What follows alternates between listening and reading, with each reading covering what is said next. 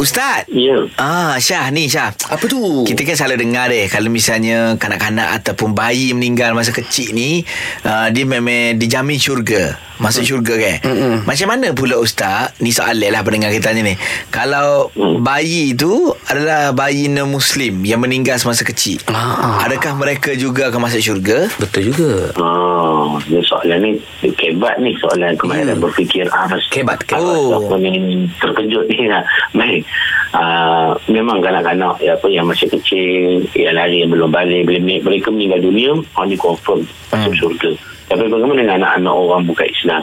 Sebab kita akan tanya Mereka tak tak sampai ke apa Tak ada dakwah sampai ke dia Sebab dia kecil lagi? Macam mana keadaan dia? Dalam satu hadis Hadis ni hadis sahih Bukhari.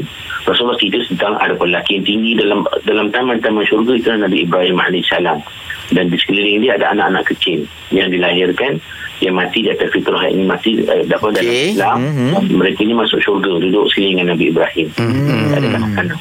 Jadi Sahabat tanya, Ya Rasulullah, adakah termasuk anak-anak orang musyrikin, mana anak-anak orang kafir yang mati? Hmm. Dia termasuk dalam kanak-kanak yang jadi apa penghuni syurga nanti. Mm-mm. Lalu Rasulullah menjawab, termasuk anak-anak orang musyrikin. Okey, itu satu pandangan. Ada pandangan lain pula kata, ya, bahawa dia, dia ada banyak hadis dalam bab ni. tapi bila dapat dia antara hadisnya, ya, Nabi pernah ditanya tentang anak-anak orang musyrikin, dan dia kata Allah Ta'ala lebih mengetahui.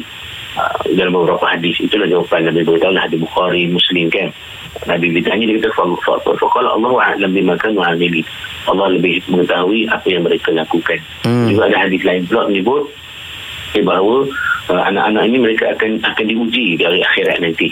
Maka siapa yang mengikut uh, apa ni yang berjaya melepasi ujian itu dia masuk syurga. Oh. berjaya dia akan masuk neraka. Tapi himpunan keseluruhan ini apa yang dipilih uh, yang apa yang apa yang yang apa yang dipilih ialah mereka sebenarnya eh, ada ulama kata mereka cenderung pada pendapat yang dibuat bahawa anak-anak yang bukan Islam ini yang meninggal sebelum balik mereka akan dimasukkan ke dalam syurga dasar kepada hadis-hadis sahih yang menyokong dalam bab tersebut Terbaik Ustaz. Terima kasih banyak Ustaz.